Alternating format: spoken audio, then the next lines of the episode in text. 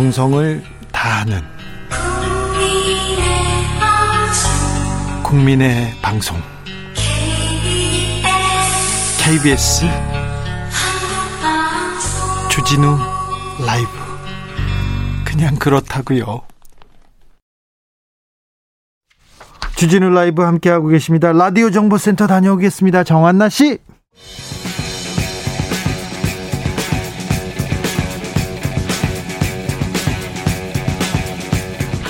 전 청와대 정무수석 둘이 뭉쳐서 여당 야당 수석이 크로스해서 정치를 한번 이끌어 가보겠습니다. 김재원의 원, 강기정의 기, 원기옥 에너지를 모두 모아서 지금부터 시작합니다. 정치적 원의 시점 2.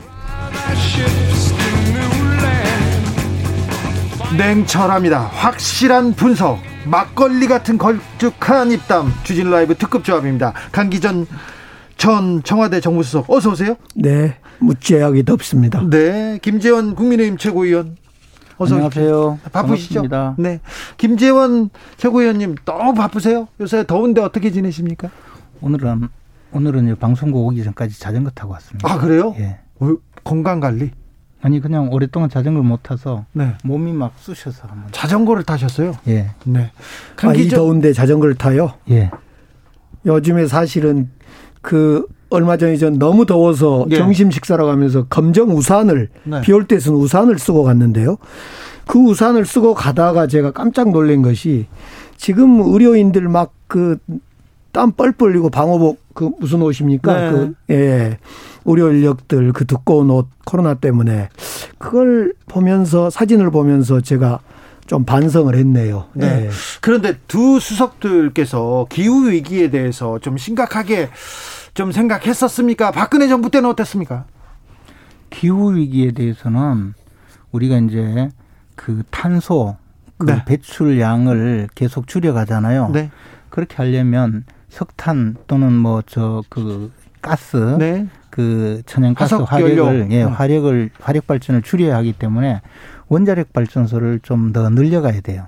그러려고요. 노력했어요. 어, 근데 이제 뭐 노력, 노력하는 것이 아니고 장기 그 계획이 있는데 그 계획에 따라서 쭉 진행하는데 우리 문재인 정부에서는 이제 그 원자력 발전의 그 가동을 좀 줄이다 보니까 지금 좀 문제가 되고 있죠. 기후 위기에서 갑자기 김재원이 탁 날렸습니다. 자, 강기정 또, 지금 또, 또 이제 시작해요. 원전은요 남아 돌고요.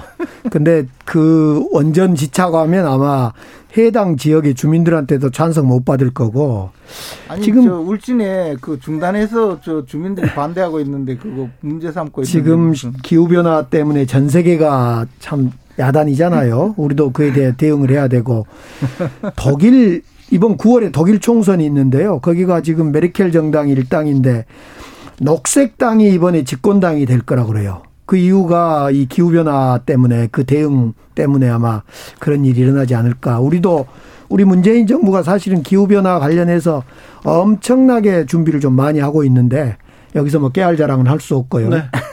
강기정 수석이 갑자기 독일 얘기, 독일에서 공부하고 오셨어요. 자, 첫 번째 정치권 주제로 가보겠습니다. 첫 번째 키워드는 탄핵입니다. 자, 윤석열 전 검찰총장이 탄핵의 강을 건너지 못하고 있습니까? 이 이준석 대표가 심히 걱정하더라고요. 김재원 최고위원님. 어, 윤석열 총장은 탄핵과 아무 관계가 없어요. 네. 윤석열 총장은 박근혜 전 대통령을 수사한 것도 아니고 최순실 그, 그 최서원 씨죠. 그 네. 대명에서 그 최서원 씨의 이른바 국정농단 사건 수사를 특검에서 했고 예. 박근혜 전 대통령 사건 수사한 것은 그 서울중앙지검이었죠. 그때는 이제 아니 특검에서도 했죠. 특검에서 한 것은 우선 피의자로 그 입건하지 않는 상태에서 그러나 어쨌든 박근혜 전 대통령 사건 수사를 했다고 하더라도 간접적으로 그 그 저 공소장을 가지고 탄핵을 한 것이고 네. 그것이 직접 그 탄핵과 관계 없는데 그 검사는 수사를 하고 나면 항상 약간의 약간의 회한 같은 게 있어요. 네. 아, 내가 수사를 할 때 혹시나 너무 심하게 저 다루지 않았는가 또는 막상 이제 피고인이 되어서 재판을 받고 또 어, 형량을 생각한 것보다 훨씬 네. 많이 받는다든가 이럴 때는 아, 조금 그 마음에 그 여운이 많이 남거든요. 그래서 이제 그런 이야기를 한 거죠. 내가 수사를 할 때. 예, 그래서 어, 송구하다 이야기하는 것은 지극히 정상적인 검사들의 심내예요. 근데 그걸 가지고 갑자기 뭐 탄핵이 강이 들어가네 마네 뭐그 강에 빠지네 마네 탄핵을 한 사람들은 그게 아니고 국회에 있는 국회의원들이죠. 엄밀하게 말하면 당시 그 어, 새누리당 의원들이 민주당 의원들과 같이 네. 그 연합해서 탄핵을 한 것인데 어 그것을 이제 윤석열 총장이 탄핵의 강에 빠진다고 이야기한 것은 저는 어 전혀 맞지 않는 이야기라고 생각해요. 이준석 대표가 그랬는데요. 이준석 대표가 꼭 뭐 다 맞는 말만 하는 건 아니잖아요. 요새 맞지 않는 말을 많이 합니까? 저기당 대표잖아요. 아니 뭐 대표라도 같은 최고위원이고 지도부고. 네. 음, 그래서 어. 이제 제가 때때로는 좀 어, 저는 생각이 다르다 이런 이야기를 하죠. 저는 네. 뭐 생각이 다릅니다. 저는 그 이야기를 들으면서 이 저 윤석열 총장이 후보가 황교안의 교훈을 얻지는 못한 것 같아요. 황교안의 교훈을 황교안은 결국 탄핵 태극기 부대 감싸고 가다가 그냥 망했잖아요. 그냥 존재감 없이 끝났잖아요. 네. 저는 다시 그 저 윤석열 총장이 이 태극기 부대 정도의 수준으로 지지층을 이렇게 전락시킨 것 아닌가라는 생각이 들고 네. 또 하나는 윤석열 총장이 박근혜 수사를 했든 안 했든 당시에 적폐 수사를 했지 않습니까? 그 그룹들. 네. 그러면 당시에 수사한 검사들 지금 현직에 있을 거예요. 황교 네. 윤석열 총장이야 이제 정치판이라고 끼웃끼웃 하고 있는데 그 검사들은 뭡니까 도대체 그러면 아이고 미안했다. 아 내가 수사를 좀 심하게 했나?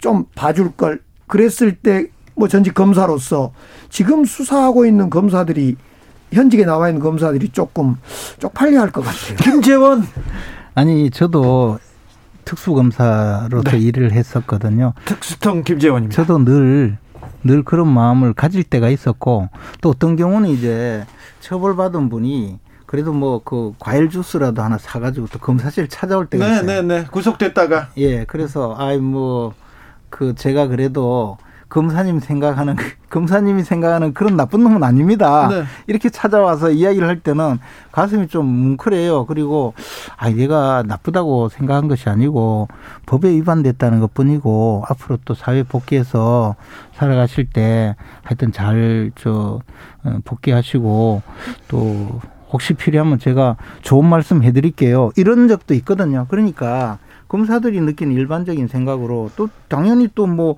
윤석열 총장 입장에서는 또 정무적으로도 네. 어, 박근혜 대통령에 대해서 수사가 좀 과도했다라고 생각하는 사람들을 보고는 또 그렇게 이야기하는 것도 저는 그래서 정상적이에요. 처음에는 윤석열 총장이 국민의힘 그 입당할 줄 하려고 한줄 알았어요. 왜냐하면 그 태극기 부대 내지는 박근혜 지지층이 대구에 많잖아요.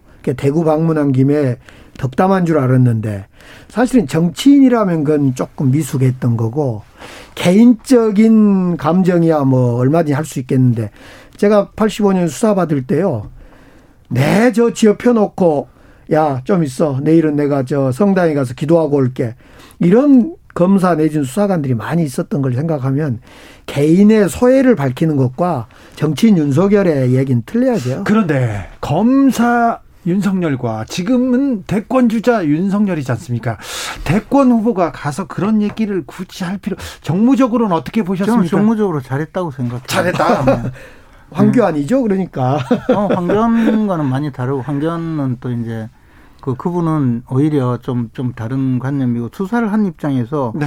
내가 수사를 했지만 뭐 결과를 보니까 조금 그 마음으로는 좀 네. 아프다 그렇게 이야기하는 게 오히려 정상적인 반응. 오히려 정상적인 만약에 만약에 거꾸로 네. 아니 뭐 내가 어 저그 수사 정 정상적으로 다 했고 법대로 했습니다 이러면 비정한 사람이 되죠. 그러려면 이렇게 이야기해야 되죠.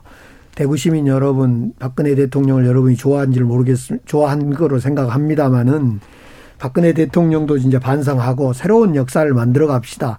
그런데 죄송합니다. 이렇게 해야지.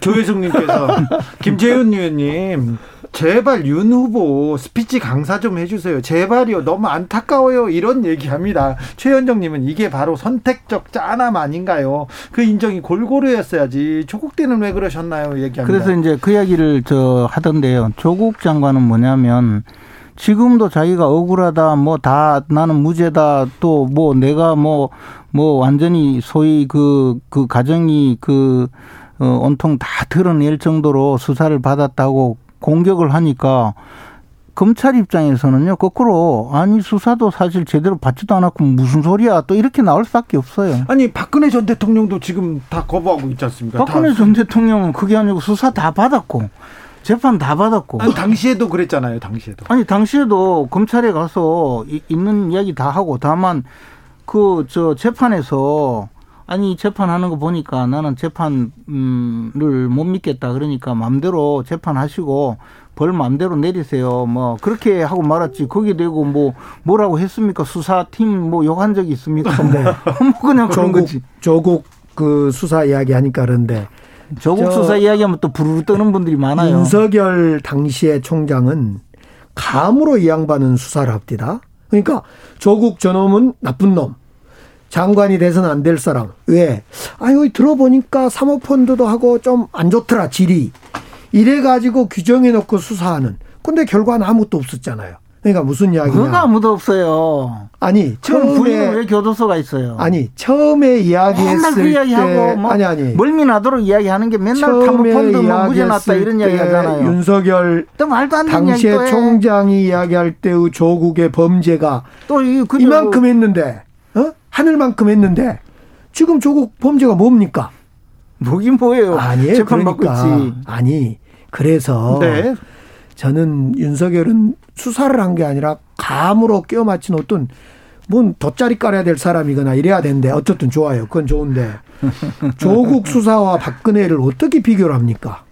진짜 저는 뭘 누가 그 비교해요? 아니 방금 방금 이야기 속에서 박근혜는 수사를 잘 받았고 조국은 마치 검찰 수사에 불만을 품는 그게 아니고 박근혜 전 대통령이 이미 재판을 다 받아서 네. 징역을 수십 년 지금 그 수십 년이 형기대로 형기대로 살려면 거의 100살 가까이 돼야 나오잖아요. 어, 어. 그러니까 그에 대해서 아니 뭐 생각해 보니까 좀 마음이 아프다 이야기할 수 있는 거고. 어. 근데 지금 조국 장관은 지금 뭐 재판 받는데도 맨날 공격하고 있잖아요. 거기 대고 뭐 무슨 생각이 들겠어요? 자, 청와대 전 정무수석 두 분과 함께하고 있습니다. 아, 박 박근혜 전 대통령 얘기가 나와서 말인데 지금 병원에 가셨어요. 건강이 좀 안 좋은 것 같습니다. 그리고 사면론이 나오고 있습니다.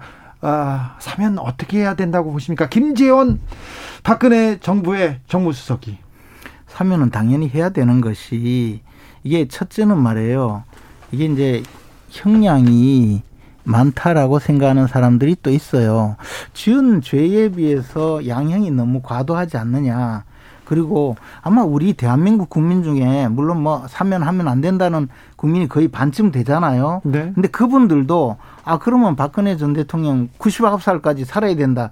이렇게 생각하는 분은 많지를 않아요. 대체로 지금 당장 사면은 좀 뭐 너무 심하다. 뭐 이런 이야기 하는 분들이고 형기 끝까지 가야 된다고 생각하는 분들은 많지 않아요. 그런데 어, 그, 박... 그 이야기를 무슨 이야기를 하냐면 첫째 하나는 이렇게 양형에서 좀 문제가 있다면 대통령이 그 양형을 조정하도록 만든 것이 사면이에요.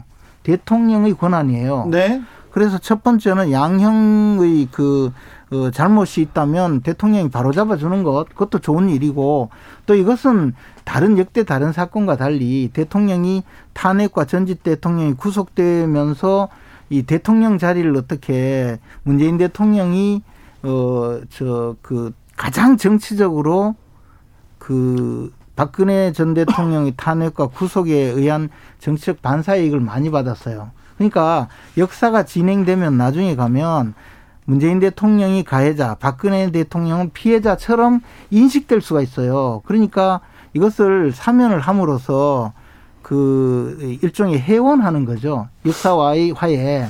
그런 의미로 본다면 사면을 하는 것이 좋다 이 말이에요. 우리 정부의 김대중 대통령께서 전두환을 사면했잖아요. 사실은 그 지금 전두환 전 대통령 뭐 전두환 씨. 대통령 씨라고죠. 한 번도 잘못했다고 말을 안 해요. 지금도 나 저는요 박근혜 전 대통령 사면 저는 뭐 검토해 볼 수 있다고 봅니다. 그런데 아니 그런 정도 되면 미안합니다. 내가 어쩌어쩌해서 잘못합니다. 한마디쯤 해줘야지요. 국민들한테는 해야 될 해야 되죠. 네. 아니, 저는 제가 사실은 그때는 정치를 안 하고 있을 때인데 우리 김대중 대통령이 당선되고 그 사면이 이루어졌어요. 많이 저는 그 지금 같았으면 반대 많이 했을 것 같아요. 예. 자, 아니 그 저 그 뭐 어, 죄송하다 뭐 네. 그런 이야기 안 했다고 하는데 재판 받으면서 했잖아요.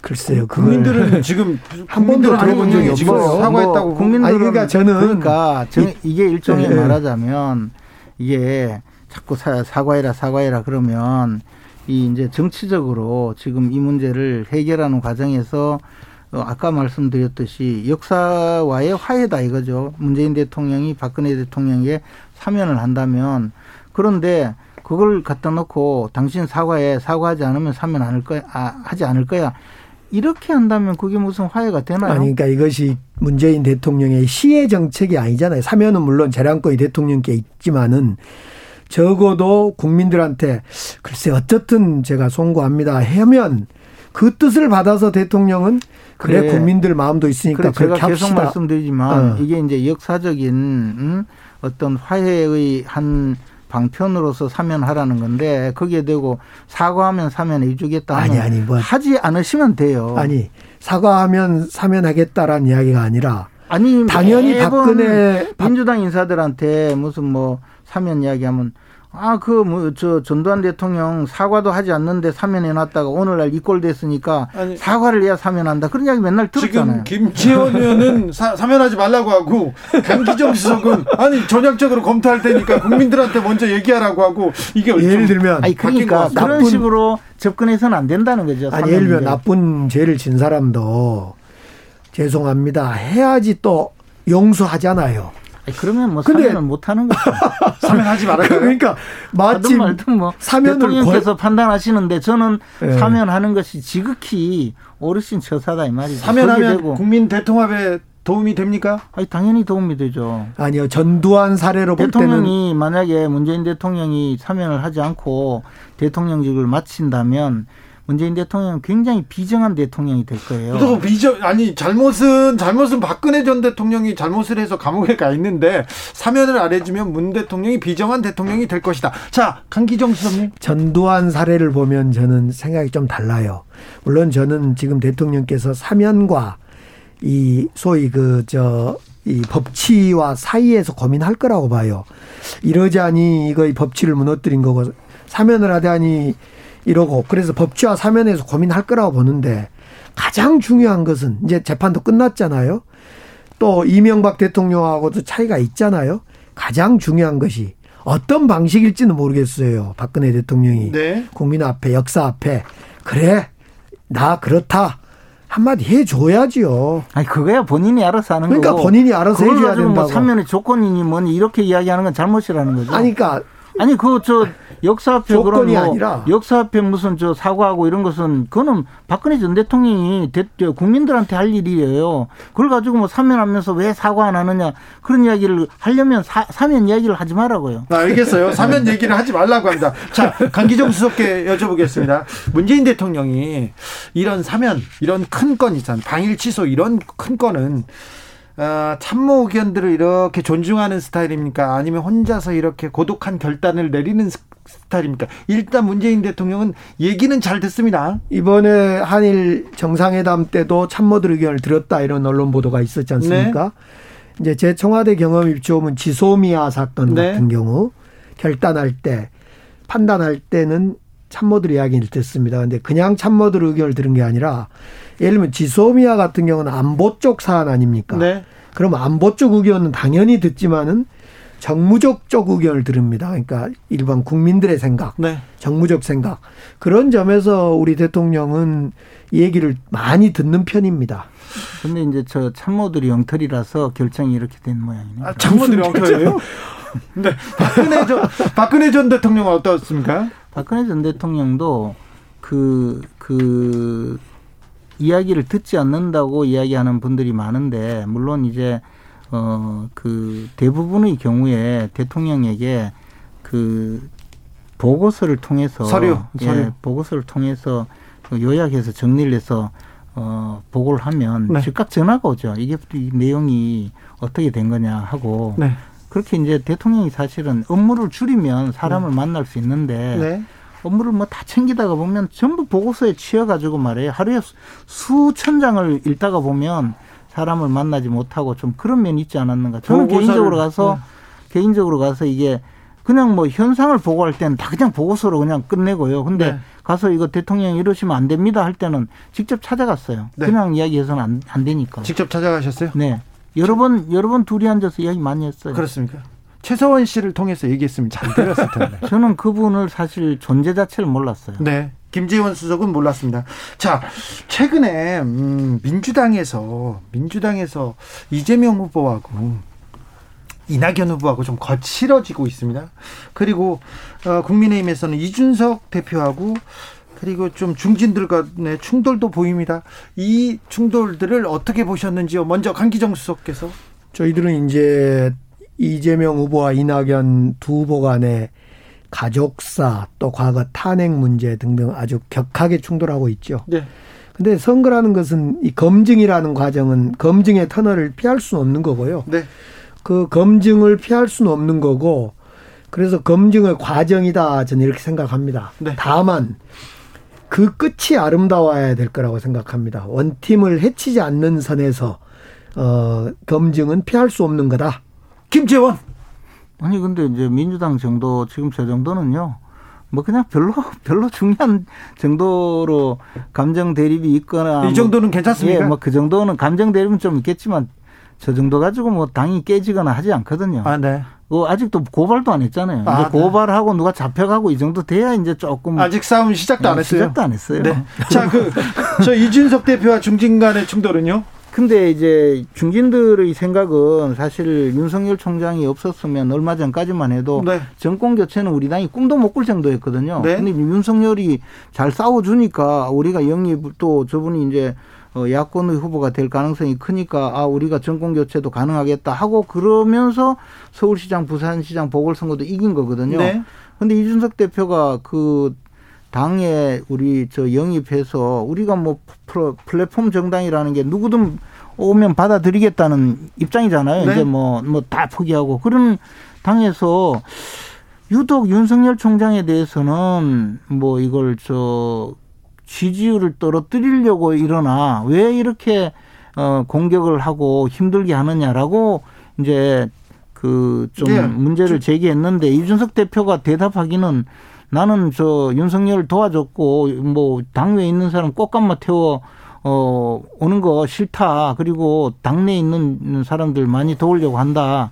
그러니까 이제 또 저 중진들 생각에는 지금 누가 꽃감마 태우라 그랬나 왜 함부로 네. 우리의 중요한 그 대선 주자인 윤석열 총장을 이렇게 공격을 하고 힘들게 하느냐 그 이야기니까 뭐 계속 좀 당분간 저래 갈 것 같아요. 선 넘었다고 하는데 계속 이렇게 왔다 갔다 합니까? 이제 선이 넘은 거는 저는 맞다고 봐요. 근데 뭐 별로 물러설 것 같지 않더라고요. 그래요? 계속 네, 그러니까 또. 이제 이걸 해결하는 길은 뭐냐? 네. 어, 한 다음 주 내에 그냥 윤석열 총장이 입당을 해야죠, 뭐. 네. 입당. 을 하면 이제 저 함부로 못 하겠죠. 입당을 안 하면요. 계속 합니까, 이렇게?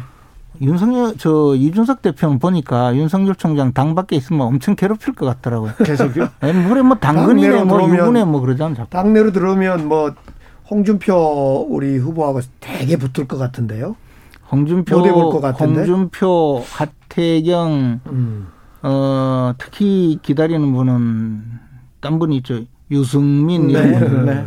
그래서 이제 그분들이 물어 뜯어서 거의 뭐 어, 제가 볼 때는 발라내려고 지금 네? 기다리는 시는 물어 뜯어서 발라내요. 제가 볼 네, 때는 윤석열 우리 저 후보는 당 밖에 있어도 돌다가 스스로 말라 죽고 안에 들어오면 무려 뜯겨 무려서 뜯겨 죽고 뜯어서 발라버린다. 어, 이래든 저래든 근데 죽습니다. 제가 보기에 배포가 좀 있는 것 같더라고요. 그래요? 그리고 뭐 그 정도는 뭐 가볍게 또 그렇죠. 누를 네. 생각은 있는 것 같고 네. 사실 저 어, 그렇게 해서 윤석열을 그 완전히 저 아웃시킬 정도였다면요. 이분들이요. 그 벌써 지지율도 높고 이래서 우리가 저 당 외에 괜히 기웃거리지 않도록 그분들이 해 주셨어야 되는데 네. 사실 좀 좀 아직은 안 되죠. 마지막 질문입니다. 김동연 경제부총리 전 경제부총리입니다. 자 민주당으로 옵니까? 당연히 야당으로는 가지 않습니다. 자, 국민의힘으로 옵니까?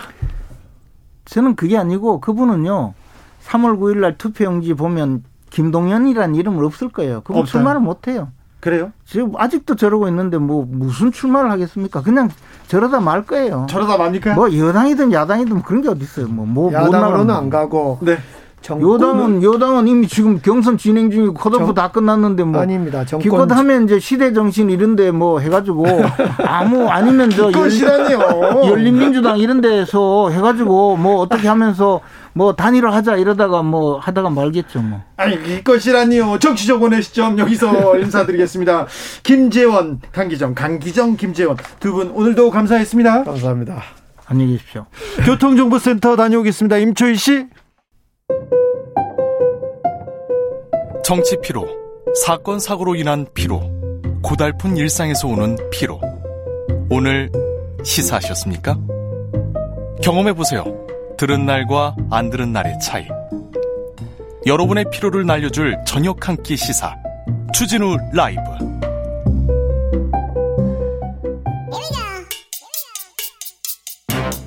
뉴스를 향한 진지한 고민 기자들의 수다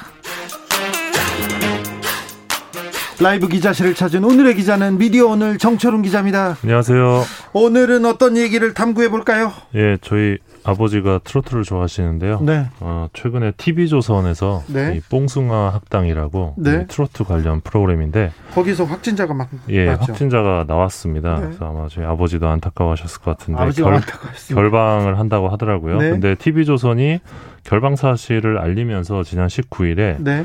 이 방송 프로그램 주요 출연자 및 제작 스텝에 대한 코로나19 예방 백신 우선 접종 요청을 방통위와 문체부에 전달을 합니다. 공문으로 보냈더라고요, 정식으로. 예, 예, 그래서 지금 선을 넘었다. 백신 이기주의다. 백신 세칙이다. 이런 비판이 어, 나왔습니다. 예. 그래서 TV조선이 다음 날 또 입장을 냈는데 어, 이거는 이 방송 제작 현장의 안전 문제가 절박함을 전달하고 또 출연자와 방송 종사자를 보호하면서 이 방송을 통해 위로받는 시청자의 어떤 보편적 시청권을 지키기 위한 어, 필요성을 건의한 것이다. 뭐 이런 보편 예. 보편적 시청권을 지켜요. 예, 그러면서 방송국 이기주의나 백신 이기주의로 호도하지 말아달라 이런 입장을 냈습니다. 입장도 냈어요. 예, 근데 그 관련 기사들 댓글을 보니까 이 정부 백신 불신 조장은 혼자 다 해놓고 본인들은 먼저 맞, 맞겠다는 거냐 뭐 이런 댓글이 좀 달리고 있습니다.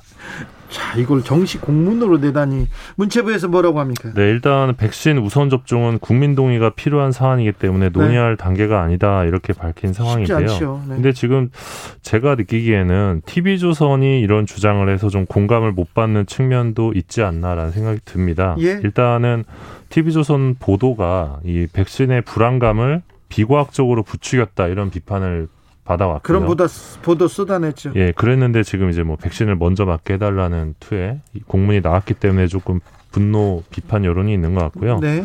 그리고 최근에 이 7월 10일과 11일에 이 청주에서 미스터 트롯 콘서트가 열렸습니다. 예. 이 주관사가 TV조선이었거든요. 예.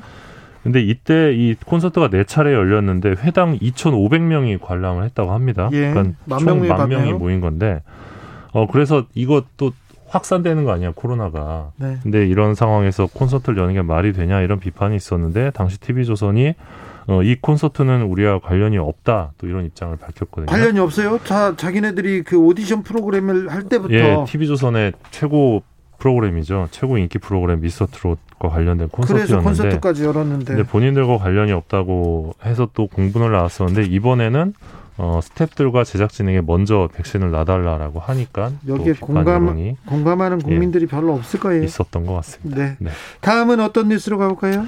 네, 네이버가 엊그제였죠. 21일에 이 네이버 뉴스 추천 알고리즘에 대해서 Q&A 형식으로 입장을 발표했는데요. 예. 되게 좀 의례, 이례적이긴 합니다. 그렇습니다. 보통 이런 거 잘 안 밝히는데 네. 최근에 이 민주당 중심으로 이제 포털 개혁 논의가 계속 나오기 나오다 보니까 그리고 네이버 이상하다는 얘기는 오래전부터 있었으니까. 그래서 좀 선제적으로 대응을 한 것 아닌가라고 생각을 했는데요. 네. 일단 내용을 좀 보면 네이버에서 그 운영하는 뉴스 알고리즘을 AiRS라고 합니다. 예. 이 AiRS는 이 로그인한 사용자의 기사 소비 이력을 활용한다고 합니다. 그래서 개인화 추천의 경우는 로그인을 한 사람들, 네이버 로그인을 자동 로그인을 한 사람에게만 어, 개인화 추천이 제공된다고 했고요. 로그인을 안 한 사람의 경우는 글로벌 추천이라는 별도 방식으로 어, 기사를 제공하고 있다고 밝혔습니다. 그리고 네이버는 기사의 품질을 판단하는 기준은 이 클릭 수, 체류 시간과 같은 것이라고 밝혔고요. 어, 그렇기 때문에 기본적으로 클릭이 많이 발생한 기사가 추천될 확률이 높다는 게 네이버 입장입니다. 좀, 좀, 저는 네이버에 등록하지 않는 비로그인 사용자인데요. 네. 글로벌 추천이란 말도 안 듣고 안 되고, 이거 뉴스 추천 기준도 저는 예. 이게 많이 클릭했다고요. 그런 것도 아닌 것 같은데요. 저는 동의할 예. 수 없습니다. 가장 중요한 질문은 아무래도 이 알고리즘을 통한 뉴스 추천이 공정하냐 이 예. 부분일 텐데요. 예. 이 부분에 대해서 네이버가 답을 했는데 어, 알고리즘 자체에는 어떤 사용자의 정치 성향을 특정 짓거나 구분하는 부분이 전혀 없다. 그래서 특정 성향에 유리하게 추천하는 건 기술적으로 불가능하다. 이런 입장을 밝혔고요. 추천의 공정성 문제는 알고리즘 자체보다는 생산자와 사용자의 상호작용에서 발생한 측면이 크다. 그러니까 언론사랑 언론 수용자의 문제다. 우리 문제가 아니다라는 입장으로 이해할 수 있을 것 같습니다. 제가, 근데, 왜, 제 네이버, 네이버 제 화면에는 왜 이렇게 조선일보 데일리한, 이렇게, 이런 것만 많이 계속 보이는지 잘그 모르겠습니다. 뉴스 추천 과정을 조금 더 설명드리면 네이버의 입장인데요. 예? 본인 내가 최근 2주 동안 읽은 기사를 기반으로 한다고 합니다. 그리고 나와 같은 기사를 읽은 다른 사용자가 많이 소비한 기사를 추천한다고 하고요. 또 이제 과거에 특정 키워드와 관련된 여러 기사를 반복적으로 클릭했으면 이 키워드를 포함한 추천 기사에 더 높은 점수를 부여한다고 합니다. 그리고 무심코 읽은 기사와 비슷한 기자, 기- 주제가 추천되는 것은 2주까지 가능하다고 하고요.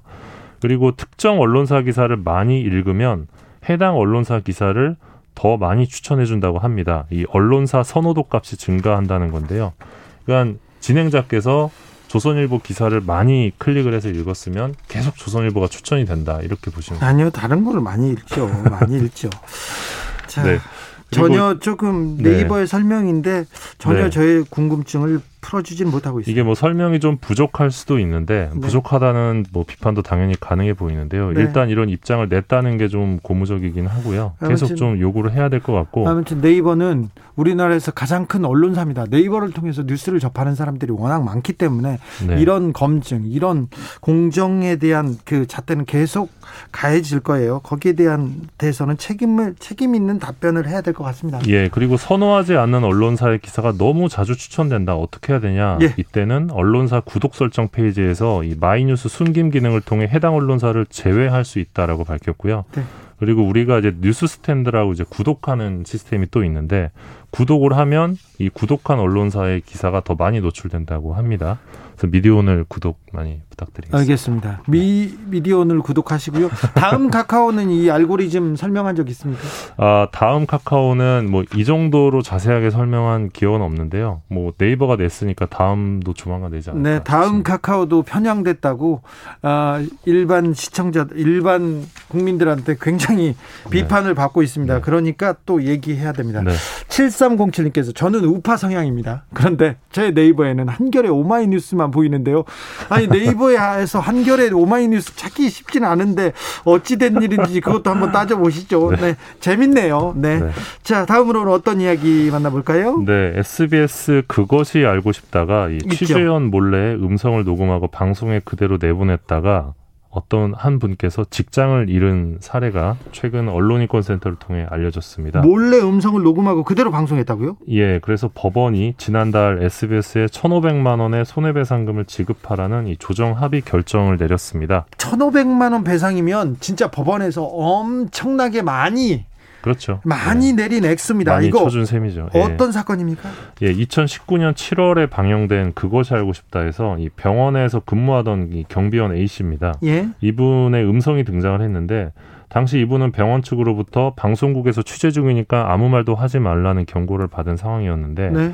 이 야간 당직을 서는 도중에 처음 본 사람이 나타나서 이 방송 때문에 왔는데 그러면서 몇, 몇 가지를 물어봤답니다. 네. 근데 A 씨는 알려주면 제가 곤란해진다라면서도 공익적 목적으로 보여서 이제 아는 내용을 알려주고 했- 했는데 어, 내 목소리가 녹취되고 있는지도 몰랐다고 나중에 밝혔고요. 예. 또 내가 알려줬다는 이야기를 절대 해선 안 된다 이렇게 여러 차례 강조를 했는데 정작 방송에서는 약 19초간 이분의 음성이 거의 변조되지 않은 채로 나갔다고 합니다. 아니 이거는 음성 변조를 해주던가 그렇죠. 이거는 가려줘야 되는데 이게 그렇죠. 기본인데 왜 그렇죠? 그러니까요. 그래서 A 씨는 대화 내용을 몰래 도청하고 사전 동의나 승낙 없이 방송에 넣어서 마치 내가 고의적으로 제보를 한 것처럼 가장을 했다 이렇게 주장을 했고요. 방송 이후에 이거 제보자로 이- 이분 게- 굉장히 고생했을 것 같아요. 예, 바로 이제 내부 제보, 제보자로 지목이 됐고 사직하지 않으면 징계 처리하겠다라는 압박을 받아서 방송 뒤에 약 20일 만에 사직을 당했다고 합니다.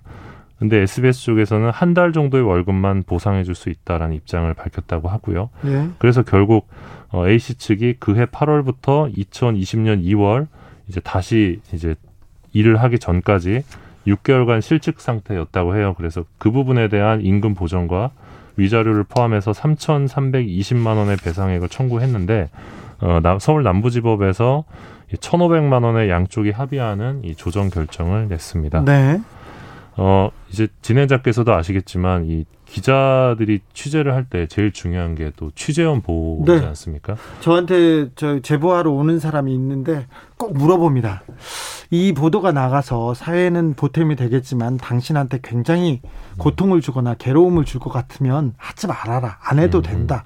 이 얘기를 꼭 합니다. 그래서 돌려보내기도 하고요. 제가 보도하겠다고 해놓고 돌려보낸 적도 많아요. 음. 사실 그랬어요.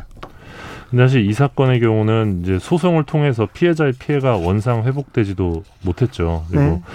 뭔가 이제 방송사가 비판을 받아야 되는 상황인데 이런 사례들이 반복되다 보면 어떤 취재원들이 제보를 꺼리게 될 수밖에 없지 않을까라는 생각도 좀 들고 네. 또 이런 것들을 보면서 좀 그 배상액이 좀 높아져야 된다라는 생각도 좀 들고 그렇습니다. 네, 네. 어, 언론은 항상 그 윤리 문제가 항상 이렇게 붙어 다닙니다. 그래서 이 보도를 했을 때 누가 불필요하게 피해를 보진 않을까 이렇게 생각해야 되는데 제보자의 음성인데 조금 조심했어야 되는데 네. 참 실수인지 잘 모르겠네요. 조혜숙님께서 그것이 알고 싶다 인터뷰하시는 분들 키우는 개도 모자이크 해주는데 왜 그런 실수를 하셨나요? 실수겠죠. 그랬으니까 뭐 조정도 예. 하고 그랬겠죠. 네, 뭐 그랬으리라. 생각해 봅니다. 예, 예. 네. 다시 한번 언론의 윤리에 대해서 좀 생각해 봅니다. 어려울 때가 있어요, 가끔. 네. 이 보도를 해서 하면 구속이 된다. 저 사람이 구속된다. 그래서 살려달라고 할 때까지는 괜찮은데 또 다른 얘기를 할 때는 음. 아, 이런 얘기는 또 다른 문제입니다. 아무튼 기자는 취재하고 보도를 내보낼 때까지 이런 문제를 항상 이렇게 항상 네. 이렇게 고민하게 됩니다. 아, 그런데 채널 A에서 기자가 취재할 때는 어우 고압적이더라고요. 네, 그렇죠. 그렇죠. 네. 네. 그렇게 무섭게 취재하진 않죠? 네. 네, 알겠어요. 네, 얼른 가세요. 기자들의 수다 지금까지 미디어 오늘 정철훈 기자 함께했습니다. 고맙습니다.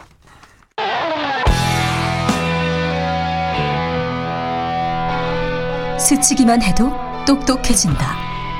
드라이브 스루 시사 주진우 라이브.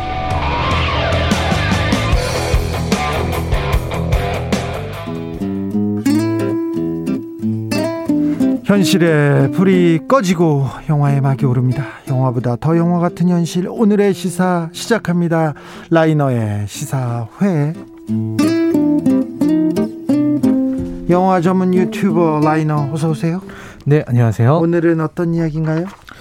네, 어, 요즘 실종된 김홍빈 대장 소식에 촉각이 곤두서는 시점입니다. 네. 이 김홍빈 대장은요, 지난 18일에 브로드피크 정상 등정을 마치고 하산하던 중에 크레바스를 통과하다가 조난당했다고 합니다. 지금 구조 작업을 하고 있고요. 네네. 저는 무사 기원, 기한 지금 염원하고 있습니다. 네. 희망을 잃지 말고 우리가 응원의 어, 기도, 응원의 메시지를 보내면 김홍빈 대장이 음. 돌아오지 않을까 하는 어, 희망을 갖고 있습니다. 네. 크레바스라고 해서 알아보니까 그 갈라진 틈, 네. 네, 거기였던 것 같고요. 그리고 구조 신호를 위성 전화로 보냈고 이튿날 오전 러시아 구조팀에 의해서 발견돼서 그 등간기를 이용해 올라가다가 또다시 실종된 것으로 알려졌는데요. 네. 이분은 이제 열 손가락이 없는 장애인 최초의 히말라야 8,000m급 14좌 등정에 성공한 분이시기도 합니다. 근데 제가 최근 보도를 보니까 최근에 실종된 김홍빈 대장의 위성 전화 신호가 중국에서 잡혔다고 얘기가 나왔습니다. 그래서 헬기가 지금 구조로 구조하러 나섰답니다. 네, 네. 그래서 어 부디 저도 아무 일 없이 그냥 생환하시기를 기원합니다. 그래서 오늘 소개할 영화는요. 이런 산악의 어떤 이 에베레스트 이런 곳이 얼마나 위험하고 어려운 곳인지를 드러내는 그리고 또 동료애가 드러나는 영화인데요. 히말라야라는 작품을 가져왔습니다. 황정민 배우의 히말라야죠? 네, 황정민 씨가 주연을 맡은. 황정민 배우가 최근에 그 주연한 영화 개봉했습니까? 최근에요? 네. 요즘 짠 지나가시죠. 네. 네, 가장 최근에는 네, 저도 지나가시죠. 자, 예, 예. 히말라야 어, 어몽길 대장이 대장이 음, 어, 다른 고 박무택 대원을 이렇게 네네 네, 구조하는 그 영화죠. 예, 그 어몽길 대장 이야기인데요. 뭐 모두들 다 아시겠지만 대한민국의 대표적인 산악인이시죠. 네.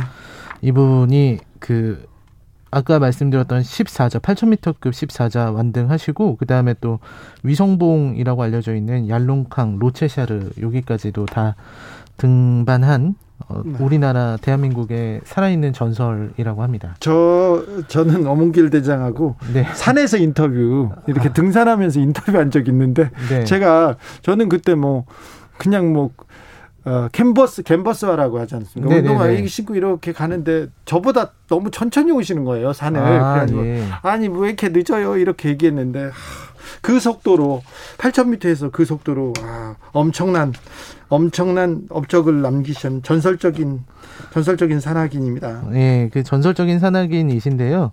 사실 이 영화는 어몽길 대장이 주연이라고 하지만 정확히는 이제 고 박무택 씨의 이야기를 담고 있는 그렇죠.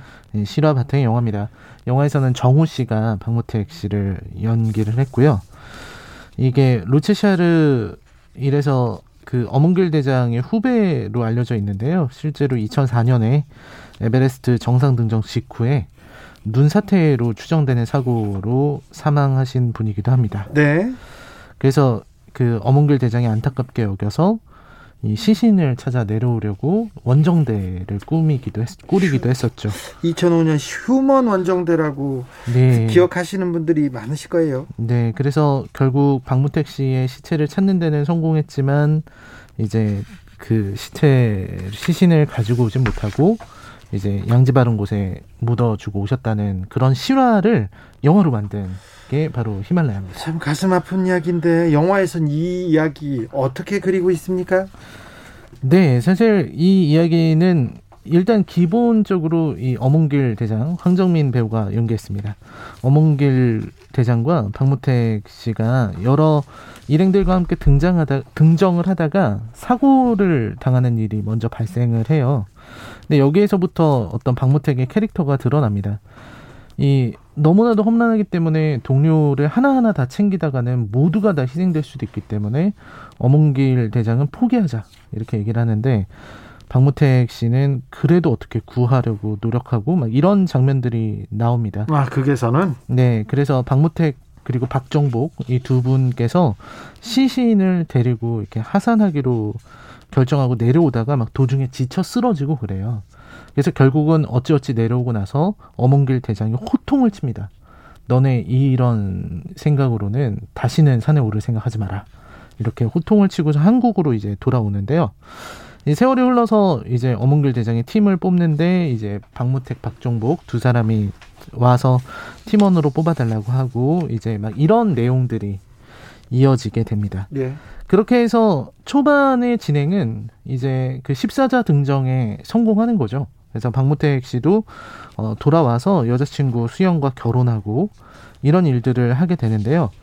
이때 어몽길에게 실현이 닥칩니다. 네? 바로 전에 당했던 추락 사고 때문에 다리에 철심을 박았는데요. 그 후유증으로 인해서 병원에서 더 이상 등정은 어렵다. 그런 에베레스트는 갈 수가 없다 이런 식의 판정을 받은 겁니다. 그런데요. 그래서 어몽길 대장이 대장 자리를 박무택에게 넘겨주고 예. 다음 원정 등반을 계획하고 올라가게 되는 겁니다. 네. 그리고 여기에서 그 비극적인 사건이 벌어집니다. 이 영화에서는 이 혹한의 환경을 이겨내면서 올라가다가 후배의 실수로 인해서 박무택이 고글을 떨어뜨리고 이제 사고를 당하는 장면이 나와요. 예. 그래서 게다가 그때 당시에 너무 기상 조건이 안 좋아서 어떻게 할 수도 없는 상황입니다. 그래서 예. 후배 하나는 또 하산을 하다가 사고를 당해서 죽기도 하고 예. 이런 일들이 계속 벌어지게 됩니다. 그래서 구조를 하는 것이 정말 자살행위다라고 했는데 박정복은 혼자서라도 구조, 구조를 하려고 달려갔고 사투 끝에 박, 박무택을 찾았지만 거기서 탈진해서 또 죽음을 맞이하죠. 그래서 박무택의 곁에서 함께 그런 일을 당하게 되고요. 결국 이 이야기 굉장히 슬프죠. 어몽길이 어, 오열하고 예. 결국 다시 시신을 거두기 위해서 어, 다시 돌아가는 내용이 쭉 이어집니다. 네.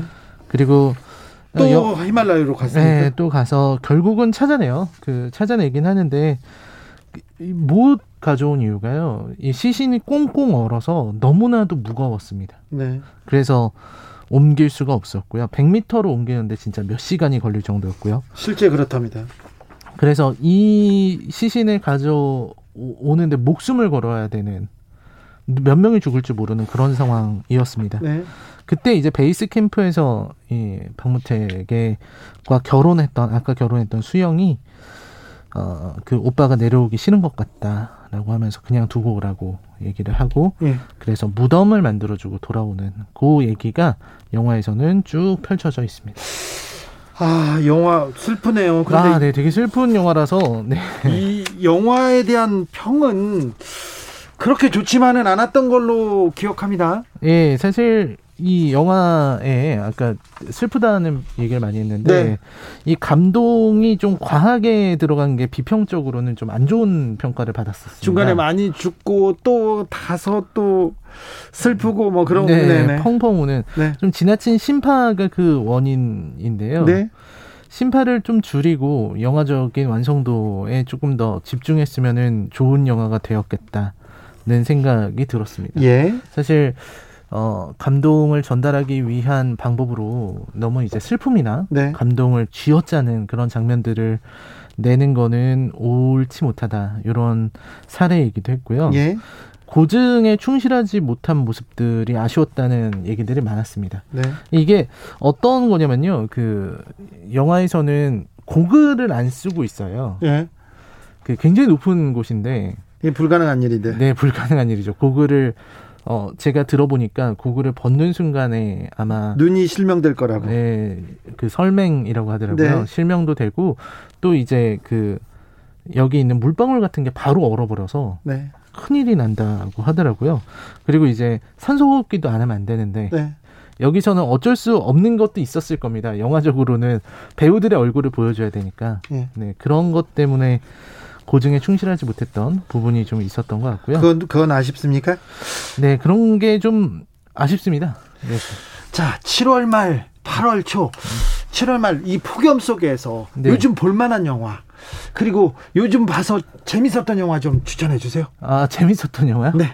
어, 제가 지금 요즘 들어서 진짜 최근에 나왔던 영화 중에서 재밌었던 거는, 음, 그 액션 영화 중에서는 캐시 트럭 같은 게 아, 캐시트럭. 예, 생각 없이 이렇게 오락 영화로 즐기기에는 좋았던 것 같고요. 가이리치 감독의 캐시트럭. 네. 그리고요. 그리고 이제 아직 제가 보진 못했지만 방금 아마 얼, 몇 시간 전에 공개됐을 킹덤 아신전이라는 그 넷플릭스 네. 드라마 영화가 나왔을 텐데요. 그것도 좀 기대가 되고. 김은희 작가의 네, 킹덤. 네, 그리고 맞습니다. 김은희 작가의 킹덤. 그리고 어 그 최근에 나왔던 공포 영화 랑종 같은 것도 네. 공포 영화인데 물론 아쉽다는 평이 많고 저도 그런 평을 좀 했는데 괴롭다는 사람들도 많았어요. 예, 좀 너무 잔인한 장면 때문에 네. 그렇기는 한데 최근에 나온 것들 중에서는 그래도 좀 볼만하지 않았나. 네. 아. 앞으로 나올 장 나올 작품 중에 좀 기대하는 작품은 아 이제 다음 주에 모가디슈라는 영화가 나와요. 류승환 감독. 네, 류시환 감독의 작품인데요. 아, 네, 네. 제가 얘기는 안 하려고 그랬는데. 네, 네. 네, 아, 모가디슈, 네. 기대하신 겁니까? 아니, 아니요, 아니요. 그런 건 아닙니다. 네, 어- 저는 봤는데. 네, 네. 어제 언론 배급 시사가 있어서 네. 모가디슈라는 작품이 있어서 그게 네. 지금 최고의 기대작이고요. 네. 그리고 블랙 위도우도 네, 마블 영화 좋아하시는 분들은 어, 보기에 딱 재밌다면서요? 좋은 예, 그런 영화라고 할 수 있겠습니다. 캐시트럭, 킹덤. 그 다음에 랑종, 랑종, 모가디슈, 블랙 위도우. 블랙 위도우요. 블랙 위도우. 네, 알겠습니다. 네. 시사회 오늘의 작품은 히말라야였습니다. 라이너 말씀 오늘도 감사했습니다. 네, 고맙습니다. 양희은의 한계령 들으면서 주진우 라이브 여기서 인사드리겠습니다. 2081님께서 우리는 산악인들을 잘 이해하지 못합니다. 하지만 그 열정과 집념은 가슴에 담아둘 수 있습니다. 부디 김홍빈 대장의 무사 귀환을 간절히 기원합니다. 이렇게 하, 염원을 담아서 문자 주셨습니다. 김홍빈 대장의 귀환을 염원하고 기도하겠습니다. 돌발 퀴즈 정답인 배구였습니다. 배추 아니었어요? 햄버거 세트 챙겨가십시오. 저희 게시판에 나와 있으니까 찾아가십시오. 저는 내일 오후 5시 5분에 주진우 라이브 스페셜로 돌아옵니다. 좋은 주말, 행복한 주말 되십시오. 지금까지 주진우였습니다.